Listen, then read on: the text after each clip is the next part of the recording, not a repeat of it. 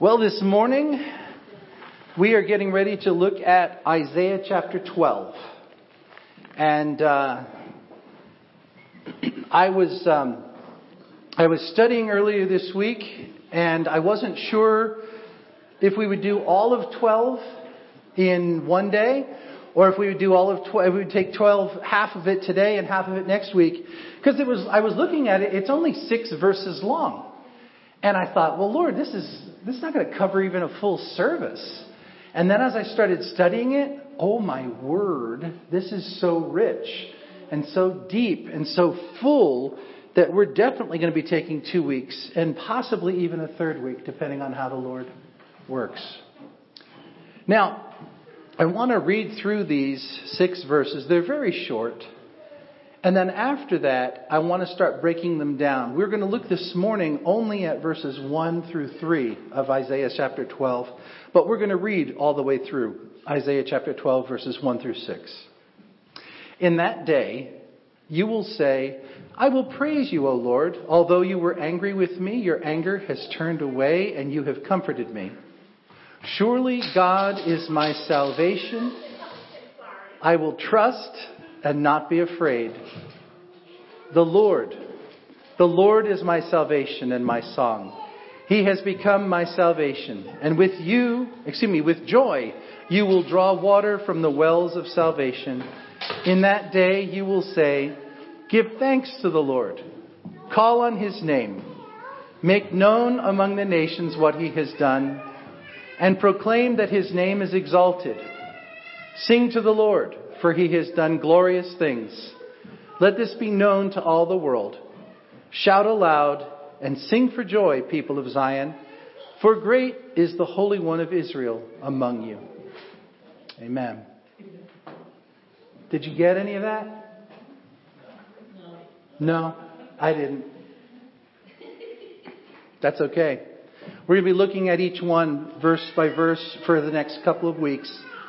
But the verse for the, the, the thing that I want you to understand before we start looking at the content here is this chapter 12 is the tail end of this first section of the book of Isaiah.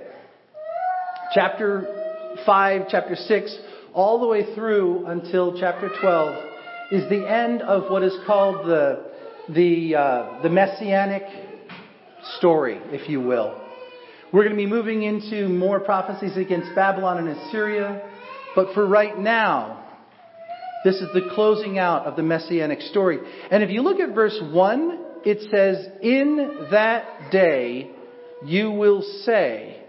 If you look at verse 4, it says, In that day you will say.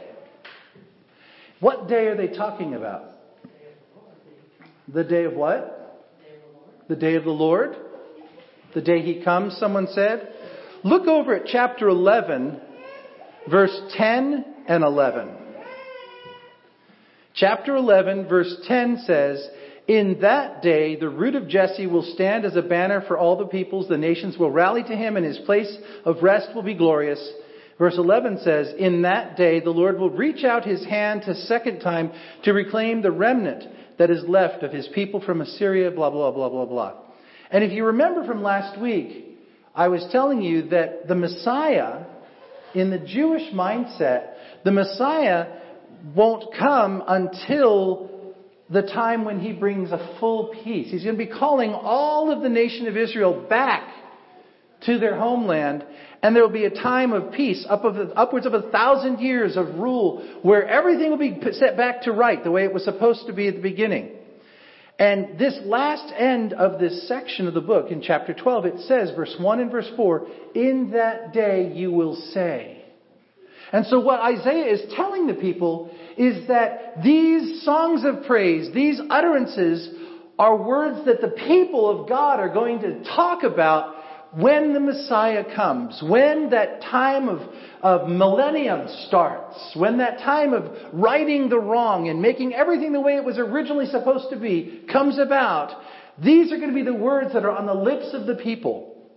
Now, this first prayer or, or section of praise is what we're going to look at this morning. And then verses 4, 5, and 6 we will look at next week. Verses 1 through 3, though, it says, first of all, I will praise you, O Lord. The word in Hebrew for that's been translated into praise literally means I will lift my hands. So it's an idea of I'm praising you, I'm honoring you, I'm, I'm reaching up to you. And the thing that God put in my mind was on chapter 11, verse 11, it says, In that day, the Lord will reach out his hand to reclaim. And Isaiah is saying, at that same time, the people of God who are looking to serve God and to love God, when God reaches his hand out to reclaim the remnant that is serving God, they will raise their hands to God. So it's, imagine, it's like, um, it's, it's, in my mind's eye, I see that, that image, that picture from Michelangelo on the Sistine Chapel where God is in heaven and he's reaching to man and Adam is sitting there and he's reaching out to God and there's this coming together of the divine and the human at the time of the Messiah. And it, to me, that was just a powerful, powerful image. And it says after, it says, I will praise you, O Lord. Why will I praise you? I will praise you, although you were angry with me, your anger has turned away. Although you were angry with me, now your anger has turned away. How could or why would anger turn away from God to, towards his people? They repented. They repented. And what does it say in Leviticus chapter 17? You don't have to turn there, I'll turn for you. Leviticus chapter 17 verse 11, we read, For the life of a creature is in the blood and I have given it to you to make atonement for yourselves on the altar. It is the blood that makes atonement for one's life. And then if you were to turn to Hebrews chapter 9, verse 22, Hebrews chapter 9, verse 22 says, In fact, the law requires that nearly everything be cleansed with blood, and without the shedding of blood, there is no forgiveness. So you see what we're seeing here in this day when the Messiah comes, there's going to be this raising up of hands to God in praise. Why? Because the wrath of God is no more. Why? Because the blood has made atonement on behalf of all of humanity. Whose blood? We know it's the blood of Christ, the Messiah. They, at this point in Isaiah's world, didn't understand it. It was a future event. All they knew was that the Word of God was saying a time is going to come when you're going to be praising God so much. Why? Because He's no longer angry. He's no longer upset with you. Why? Because His heart has changed. How? Because an atonement took place. And as a result, there's comfort that comes to you. As a result, you can stand in the presence of the Almighty and be at rest. There is no longer going to be fear. There is no longer going to be anxiety or, or, or, or a, a terror. Literally, there is an awe. And, and when you stand in the presence of Almighty God, there is a sense of fear, but it's not a fear that He's going to zap you. It's just a fear, a healthy respect, if you will, of the almighty power of who God is. But at the same time, that same fear, that same awestruck feeling that you'll have as you stand in His presence, we also have the Word of God that says, just like a weaned child with its mother is me in your lap, O God, my Abba. See, there's this awesome, mighty, powerful God sitting on his throne, and you come into his presence, and what happens? He literally looks at you and says, Come here, child. Climb up into my lap. Let me hug on you for a while. Because you see, the God of all gods has said, I am no longer angry. An atonement has taken place, and now we can have right relationship. Now there can be comfort for you. And verse 2 goes on in this song of praise to say, and how did it happen? God has become my salvation. Think about this. They didn't understand what they were saying when they said these words. They were simply words to them about salvation. But we understand that the incarnate God, Christ, Jesus himself is our salvation. Surely God is my salvation. And here's the word. I heard Elsie say it during our song service this morning and it blessed me. I will trust and not be afraid. I can come into relationship with God. He is my only hope. The only way I can escape the wrath and the terror of being in the wrong side of relationship with God because God Himself provided the atonement. And as a result, I will trust and not be afraid. Now, this next thing in my Bible, I have the New International Version.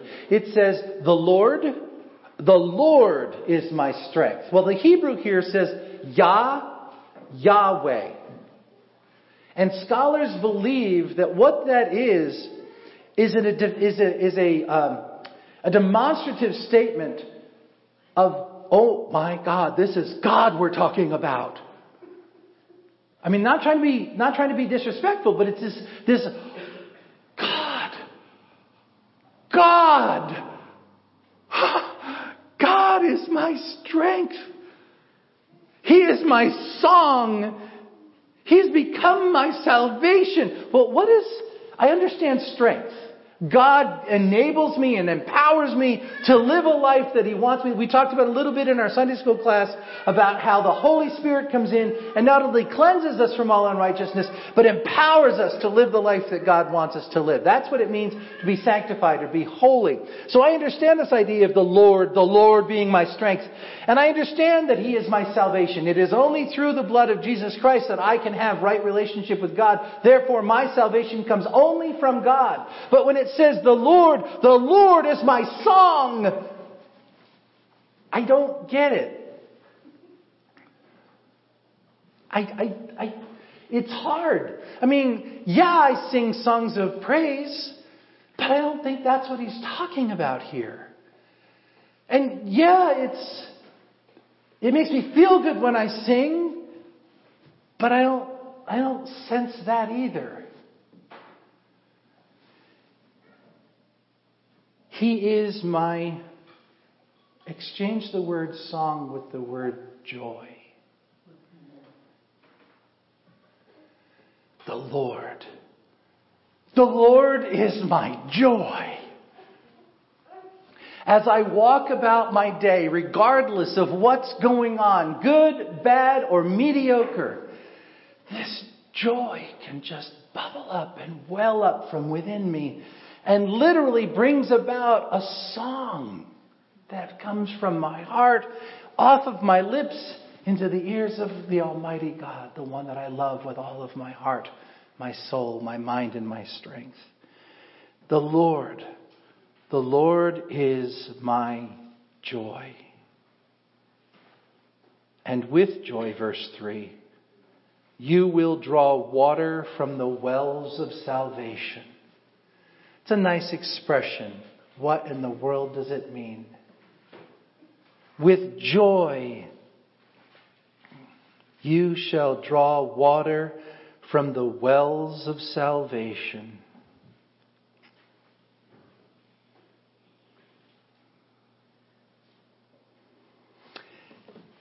The problem in explaining this is you have to have a background in the Bible. Now, some of you do and some of you don't. And so, as a pastor, as the preacher, my job is to help all of us come to the same place at the end of the sermon. So, I'm going to be saying some things now that some of you may just check out and go, Yeah, I got that, long time ago. Some of you, this may be brand new material. And I ask all of you, don't check out, because there's some really powerful truth here. Okay? Now, let's go back a few minutes. What was I telling the children about the symbology that's in front of us now? There's this white, heavy, cold piece of the earth sitting on that table over there known as a rock. What did I say about that rock? Talk. You can drink from it. What story did I tell the kids? Moses and that water.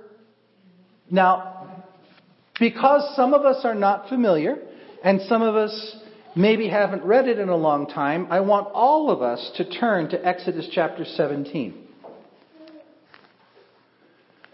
It's only seven verses long. We're going to read through this whole section.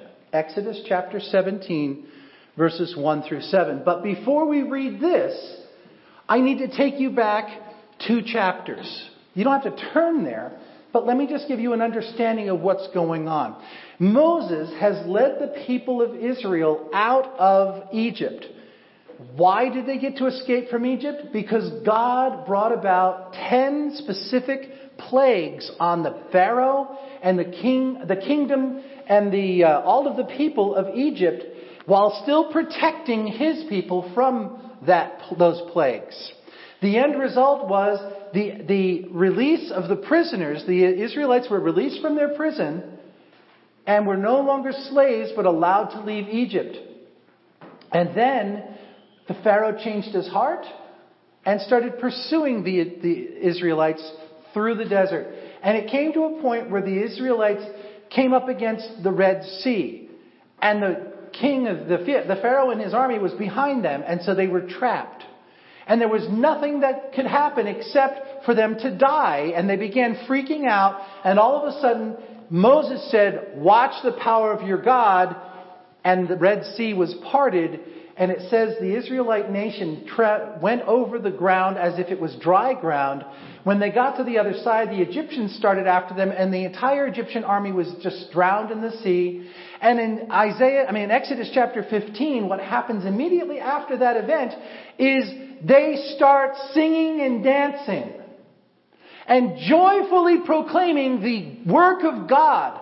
God killed him! God killed him! He's rescued us! Yeah! And this is powerful, wonderful singing and joyful, glorious things going on until we get into chapter 16 when they start saying, oh no, first at the end of 15, all of a sudden reality hits, we're in the desert, we gotta have some water, we finally find water, and the water we got is bitter. We can't drink it. It's full of arsenic.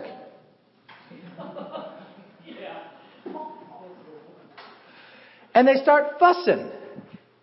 And all of a sudden, the Lord shows Moses a log that can be thrown into the water, and the water becomes sweet, and now they can drink it.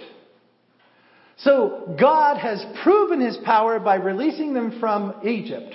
He has proven his care and power by providing a way through the Red Sea and drowning their enemy. Then when they come across poisonous water, God miraculously heals the water so that they can have what they need.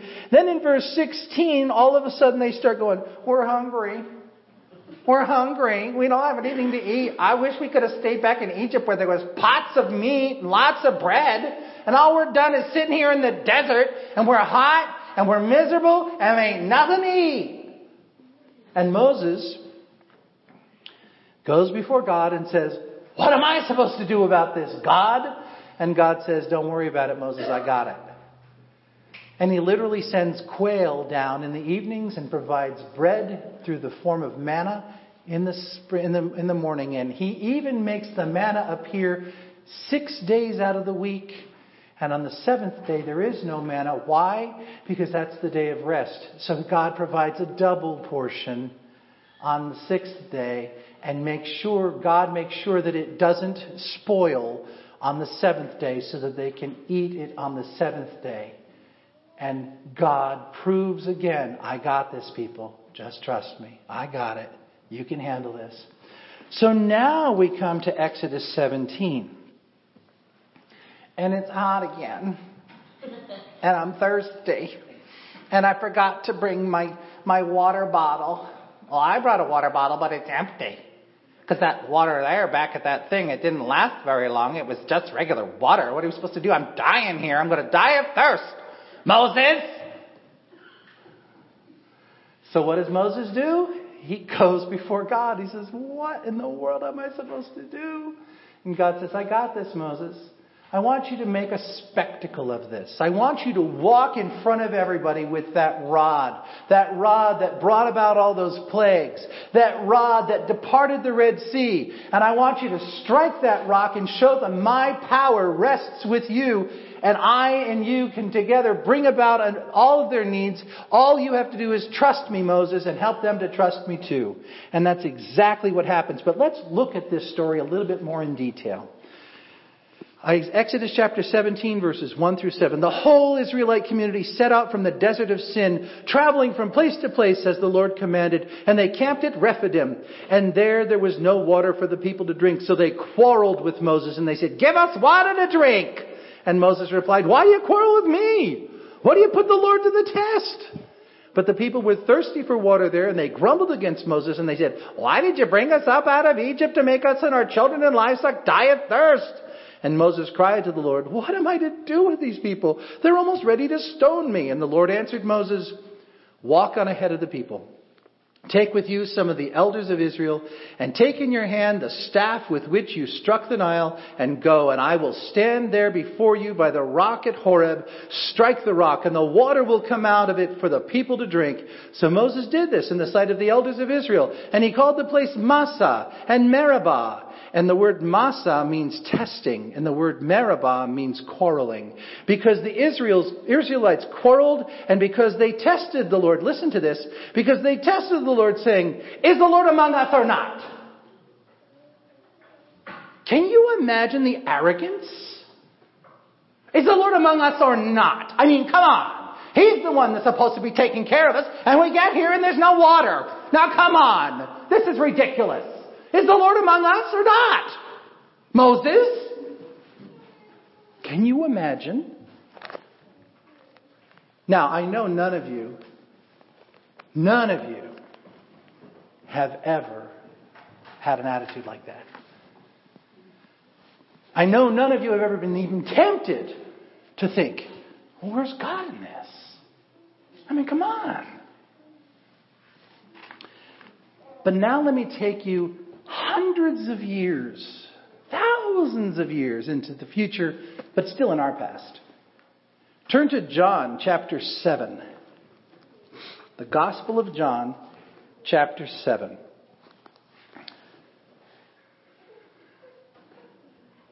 If you look at chapter 7 verse 2, it says, when the feast, uh, the Jewish feast of tabernacles was near, and it goes on.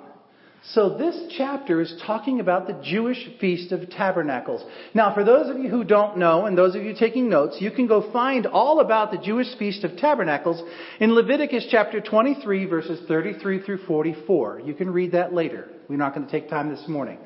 Leviticus chapter 23, verses 33 through 44. One more time. Leviticus chapter 23, verses 33 through 44. What it talks about is this special feast that happens in the harvest time. It is towards autumn. Now, Israel is still a desert place. Israel is still a place where they have to depend on God to bring about water. And this Jewish Feast of Tabernacles is a, is a special assembly where all of the nation of Israel literally moves out of their houses and moves into these booths, these little tarps with poles, so that they can recall as a nation what it was like when they were trusting God as they walked through the desert. And part of this celebration of the Feast of Tabernacles that came about after Isaiah was written and before Christ came about, it was practiced for about 800 years, was during the Feast of Tabernacles, every single morning of the Feast of Tabernacles, one of the priests would go down to the Pool of Siloam in Jerusalem. The pool of Siloam was the pool where Jesus healed the guy that was blind by putting mud on his eyes and saying, Go. The pool of Jerusalem, pool of Siloam is also where the waters were stirred, where the guy that had been paralyzed for 30 plus years, and he said, do you want to be healed? He says, nobody helped me into the water, and Jesus said, take up your mat and walk. That's the pool that this is talking about. The pool of Siloam is fed by the, the spring of Gihon, which is outside the wall of Jerusalem. The spring of Gihon is a source of flowing, living water. It's an artesian well. It's one that's flowing constantly. And Hezekiah, the king, had made a tunnel under the, the, the, the city and brought the water from the spring of Gihon into the city and it dumps into the pool of Siloam and became a source of living water inside the city. And for those of you who are into any kind of symbology at all, the source of living water is the Holy, I mean, the symbology of the Holy, of the living water is the Holy Spirit. So there's this idea of this Holy Spirit, this living water being in the city of God, a city of God, Jerusalem.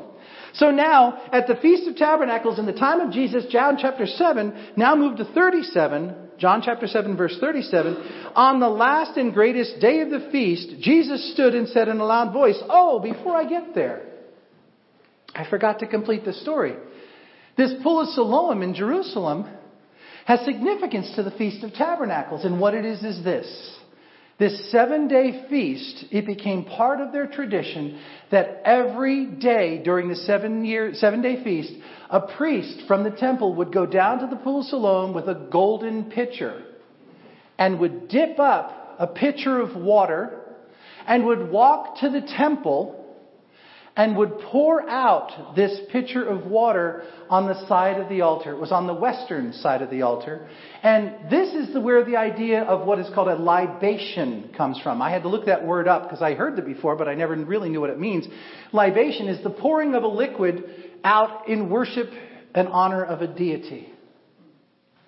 So, there's this practice that has been 800 years in the making from the time of Isaiah to the time of Jesus where at the Feast of Tabernacles, every single day of the, of the seven day feast, they dip up a thing of water out of the pool of Siloam in a golden pitcher, they walk up to the altar and they pour it out as an offering before God. Kind of fun church ritual, but what in the world does it mean? Oh, I forgot to tell you this part too. While the priest is dipping up the water, the people are there gathering. Literally, it said in my reading that people would stay up all night so that they didn't miss this. This was a time of incredible celebration and joy. This was a time, literally, if you read the history of the Feast of Tabernacles, there would be people, I read one, one account where it said the priests would literally be doing somersaults and, and jump, and not jumping, what's the, what's the thing we, cat, cartwheels, as a form of worship. Oh my goodness, they were Pentecostal. Now the reality was this was a time of great joy, great uprising, great celebration. And one of the greatest parts of this whole festival was the outpouring of the water from the pool of Siloam on the altar. And while that was going on, what were the people saying? What were the people saying? They were saying Isaiah chapter 12 verse 3. With joy you draw the water from the wells of salvation. With joy you draw the water from the wells of salvation. With joy you draw the water from the wells of salvation. And they follow the priest into the temple and they watch him pour it on the altar. What is the significance of all of this? Well, if you go back to the time of the Exodus, what were the Israelites doing? Well, is the Lord among us or not? I mean, come on, this is the desert for heaven's sakes. We need water and I am thirsty. Isn't there God out there that's going to give me some water? Thousands of years later, the nation of Israel established with the water, the living water that's constantly flowing into their city, provided only by God, and they take some of that water and they pour it out as an act of worship. And what is it saying? We trust you. You will always make sure we have water to drink. We don't have to hoard this bucket of water for fear that nothing else will come. There is a source and supply that always comes from you, O God. And as we pour this out, we shout with joy, knowing that you are providing our salvation. You are providing our strength. You bring us joy. And we worship you, O God. You alone. You, O God. You alone. You, O God. We pour water from the joy, I mean, draw water from the wells of salvation. Oh God, you're great. You're glorious. We love you, God. Watch that water get poured out. And all of a sudden, from the back area of the temple, we hear this itinerant preacher stand up and say, Hey, is any one of you thirsty? Isaiah, I mean, John chapter 7, verse 37. If any one of you is thirsty, come to me and drink. Whoever believes in me, the scripture he has, the scripture has said, streams of living water will flow from within him. The Messiah has come. And he's promising you a continual flow of the Spirit in the presence of God, which will bring true joy and strength and salvation. So Isaiah chapter 12 verses 1 through 3 is fulfilled in John chapter 7. Powerful, powerful, powerful, powerful story. And let's look one last thing. What's on the screen? Just look at it up there. Verse 2. See, God has come to save me. I will trust in him and not be afraid. As I pour out this libation, a physical statement that I no longer have to be afraid of anything because my God is in control. As I look at a rock sitting on a table in my sanctuary, I can be reminded by that symbol that my God can make the impossible happen. He can bring about water from a rock. And He can do anything else that is necessary for my life. I just need to trust Him. What an incredible sense and source of joy. Praise his holy name.